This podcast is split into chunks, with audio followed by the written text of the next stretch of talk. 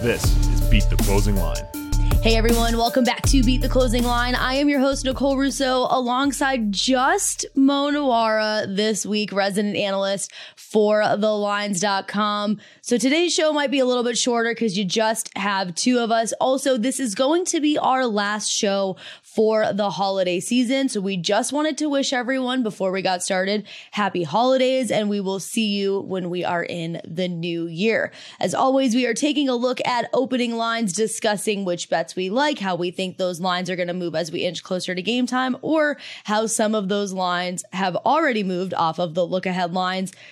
Before we dive into the discussion, make sure to give this video a thumbs up, subscribe, and ring the bell to get notifications. And as always, if you are listening to us where you get your podcast, make sure to subscribe to the Beat the Closing Line pod and leave a five star review. Mo, why don't you talk me through how last week's bets went for you? Well, last week could have been a great week if uh, if uh, yards per play and production from the line of scrimmage mattered in the uh, Bucks Bengals game. that one was tough for me. Uh, had to watch a player I despise, Tom Brady, jab his thumb in my eye yet again. Um, after taking a 17-0 lead, Bucks completely dominating the game. Uh, not fluky whatsoever. They're moving the ball. The Bengals aren't moving the ball. They somehow managed to allow 34 points after that while still not letting the Bengals move the ball. That's how bad Brady was in terms of turnovers.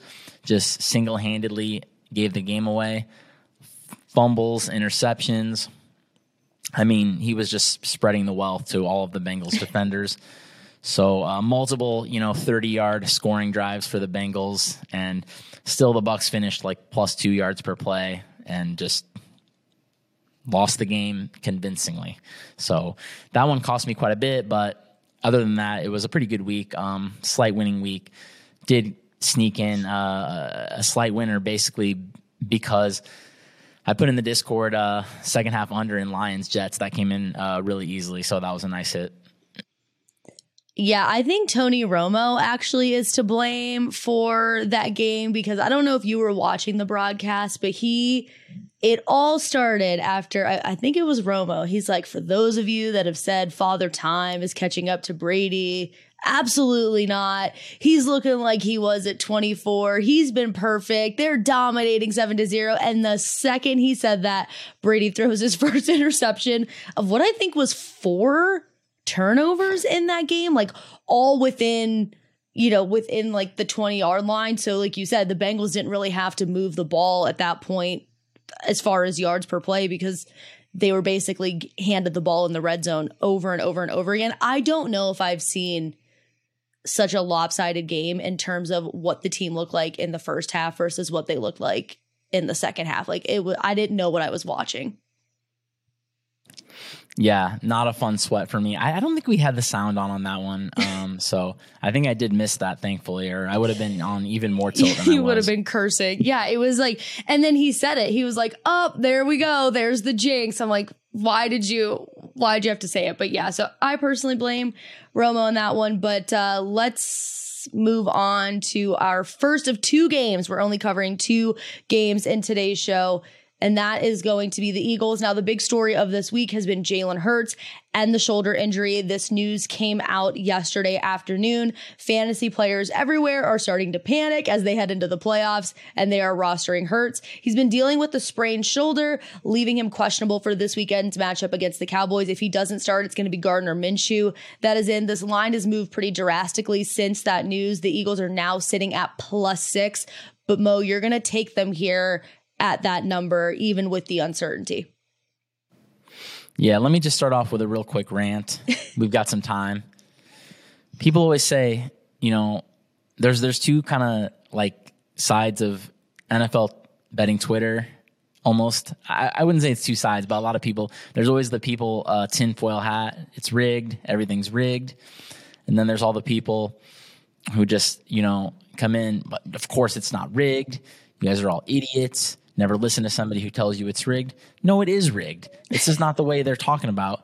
And you can see it from this line. Um, just the information asymmetry between certain people. I don't think we can say for sure who. I have some ideas who some of them might be, but they get these injury news before the public. They get it before the reporters. Um, and you saw that right here. Uh, you saw like 30 minutes before the rap sheets and Pelisseros were tweeting about Jalen Hurts injuring his shoulder and maybe missing this game. Um, just massive line steaming towards Dallas. I think it was minus one, minus two, something like that. Goes up to minus five. This is before any ounce of news is out there. Um, so clearly, people knew. There's more tweets this morning about multiple four figure MVP bets on Patrick Mahomes. The line moves from, I think he was still plus to start the week, which is kind of insane after the weeks they both had. Like, Hurts didn't play well. Mahomes was basically flawless against Houston. I know it's Houston, but Hurts threw two really poor interceptions. It wasn't a good game for him, despite the fantasy production. So I'm really surprised. I thought Mahomes was going to be favored already, but well, the people with some market influence who got the inside information hammered Mahomes 24 figure bets. I think I saw this morning on Twitter. It's just stupid. Like why are these people figuring this out before the public? The average better is just at a huge disadvantage here. I mean, somebody is leaking this stuff to people who can place these wagers, and it's kind of disgusting. Yeah, I mean, it's a tough one to comment on, but like you said, we definitely saw that the line started to move before Schefter, before Pelissero put this tweet out. Like the line was already on the move. So you're right. Somebody probably somewhere has someone in that camp that sent a text message that said Hurts is injured. But um, either way, you like Minshew or not, you're taking I do. you're taking Eagles plus six here. I do. We've talked a lot about how the market tends to overreact to some of these quarterback injuries. I, I think this is a, a, prime example, to be honest. Um, you know, we have a five point move off Cowboys minus one here. I don't think the drop off from Hurts to Minshew is worth five points. I, I don't think, first of all, I, I want to say, like, even though I admire what Hurts is doing, I, I, don't think he's the driving force behind the Eagles' success this year. They have an awesome roster, a sharp coach, um, you know, amazing receivers, best offensive line in the league really strong defense. Like I, don't think he's the one driving the bus here. He's doing good work, and I'm he seems like an awesome guy, so I'm happy for him. I just think like this drop off isn't as big as people think, and not only is Hurts probably not as impactful of a player as people think, but Minshew is probably a lot better than people think. Um, just looking back at his numbers when he's played in the NFL, 41 touchdowns, 12 interceptions. 63.2 completions, seven yards per attempt. I mean, these are all very solid numbers. And yeah, I mean, you want to say, oh, well, maybe some of these are garbage yards. Not really. I mean, four game winning drives in uh, 30 NFL appearances. You know, I know he was on the Jags, but he definitely wasn't piling up empty numbers. He was playing pretty decent football. Uh, and he, like I said, he's going to be in a great situation here. Facing a really tough pass rush that's kind of the bugaboo here is his weakness has always kind of been taking too many sacks, uh, just kind of lingering in the pocket too long, trying to make big plays when there's maybe nothing out there. But I think you know with the Eagles, it should mitigate some of that. This is the number one offensive line uh, by PFF's pass pass blocking grades. ESPN's pass block win rate has them seventh. So this is a very strong pass protection unit. Obviously, the receiving weapons are very good. Dallas Goedert should be back this week. Might be on a snap count, but yeah, I, I just have a lot of confidence in the Eagles roster.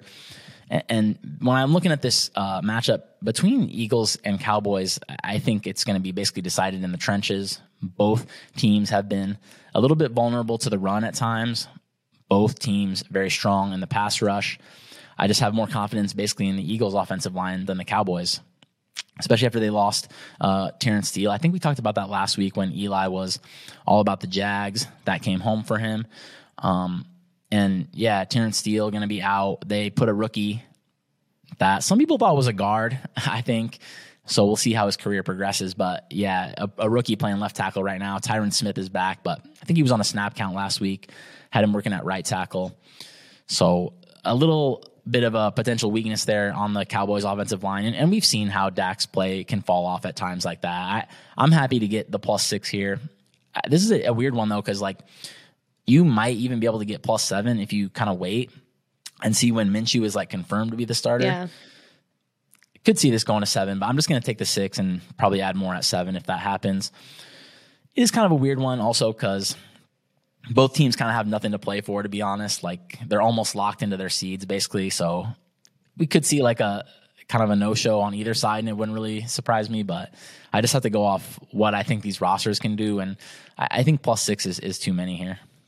Yeah, I mean, I understand the no show side of things, but I also kind of think that if you're the Eagles and you can clinch the number one seed here, then you don't rest on your laurels and take your foot off the gas, even if Hurts is out. Because if you can, if you can push here and you can clinch with Minshew in, then that takes all the pressure off of Hurts over the next two weeks if he still needs that time to recover. So I actually think if you're the Eagles, you just like look to push to get it done here. So I'm going to agree with you that I, at, plus six, if it potentially goes to plus seven, I, I, I think that the Eagles don't rest their starters, like like don't just chalk this one up to a, a loss. Like I think they actually push in this position. We'll see, but I like plus six here as well.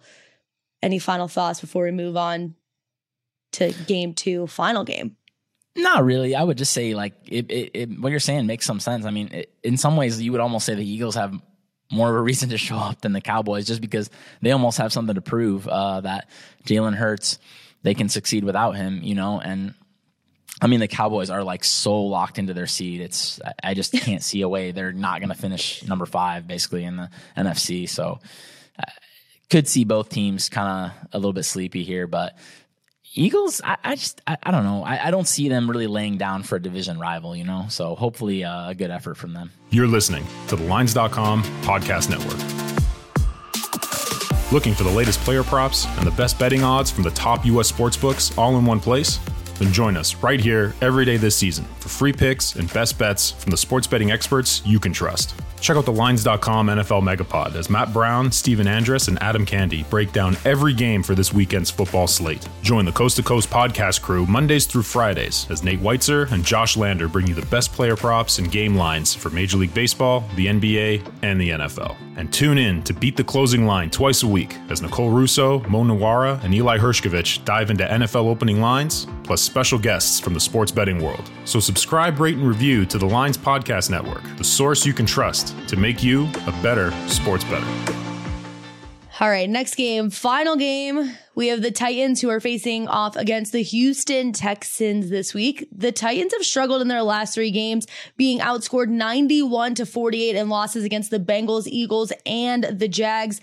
They are going to be taking on the Texans in Tennessee.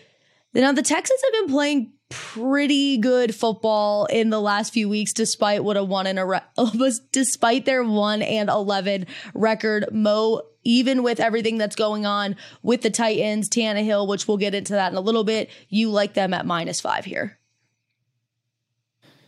Yeah, I've been cashing on the Texans last couple weeks. Uh, plus a million against Dallas, plus a million against the Chiefs. Um, but that being said, I do think this is a good buy low on the Titans, sell high on the Texans, and and honestly, like I'm not sure I deserve that last one against the Chiefs. Um, that game, I mean, the Chiefs were so dominant in that game. There's no way that game should not have been a double digit win. Uh, you know, the market said Chiefs was the side. It closed 14 and a half, and you can see why in the box score. Outgained them by 300 yards, almost three yards per play it was basically just kicking miscues and fumbles that, that kept the Texans in the game, which are pretty random. You know, uh, I was excited to bet the Texans with Davis Mills, and market opinion was incredibly low at that point on them. But now I'm going to try to sell here and, and, take the Titans when the look ahead line was eight and a half, which I, I thought was fair. Um, I was only a little bit below that. I thought seven and a half was fair, even if I downgrade them a little bit based on, uh, you know, last week which it wasn't really a bad game by them against the Chargers. I mean, you know, they're still struggling as far as like having any weapons, and hopefully Treylon Burks is back in the in the fold this week. uh, yeah, look at look at the teams that, that the Titans have been struggling against, man. I mean, Eagles, Bengals, Chargers. These are very tough opposition. Um, and the Texans basically had two games where, yes, they covered and are playing better. And hey, I moved them out of 32 out of 32 on my power rankings this week because, you know, quarterback injuries elsewhere and they're playing reasonable football now. But that Dallas game was also just basically a, a turnover, a turnover game. You know, Dallas muffed punt, gave them the ball with some horrible interceptions. I don't think that's going to happen here. Basically, uh, the Titans have took care of the ball pretty good this year, and Ryan Tannehill in general is usually pretty good about taking care of the ball. Under a two percent interception rate this year, which is pretty solid, and he's only had one season since he came to Tennessee where he's been below average in terms of uh, interception rate. So. I, I, think as long as they take care of the ball, this is a good spot for them. I mean, we've seen them destroy Houston before. They already did it earlier this year. Houston doesn't have a good run defense. 23rd in rush defense EPA, 27th in adjusted line yards. I mean, the Titans dominated them on the road, basically. I mean, they only won by seven, but almost plus three yards per play in that game, plus 190 total yards. And, and they had Malik Willis at quarterback in that game. So absolutely zero threat of anything through the air. And they were still able to uh, move the ball on, on the Texans. So I, I, I think it's a good buy low spot below seven on the, on the Titans.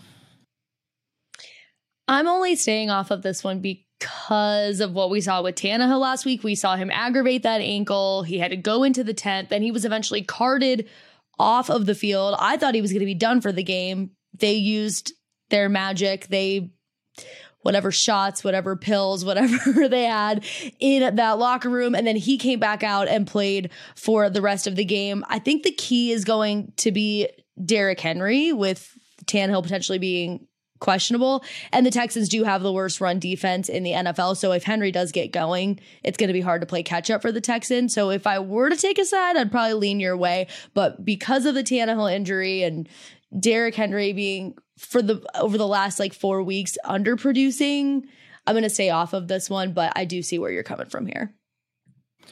Yeah, I mean, you know, this is that's why they call it gambling, right? Like, I could definitely see like a situation where you're basically you're definitely banking on on Ryan Tannehill being somewhat healthy. Like yeah. it's going to be hard to cover five just plunging into the line, um, even though they did it last time. But it's definitely not going to be easy, and uh, it, it's definitely possible that he's still banged up and, and won't be close to 100. percent So hoping that that's not the case here, but uh, we'll see how things go. I definitely would not want to bet this if it was Malik Willis. I mean. I almost bet him last time minus two and a half. I missed the boat. Ended up closing like three and a half or three. So I, I think that was that was right on the road. But now the Titans are not quite as healthy on defense and not playing quite as well as they were before early in the season. So I'd be careful if if I knew Malik had a chance. I, I'm just assuming Tannehill's going to be okay.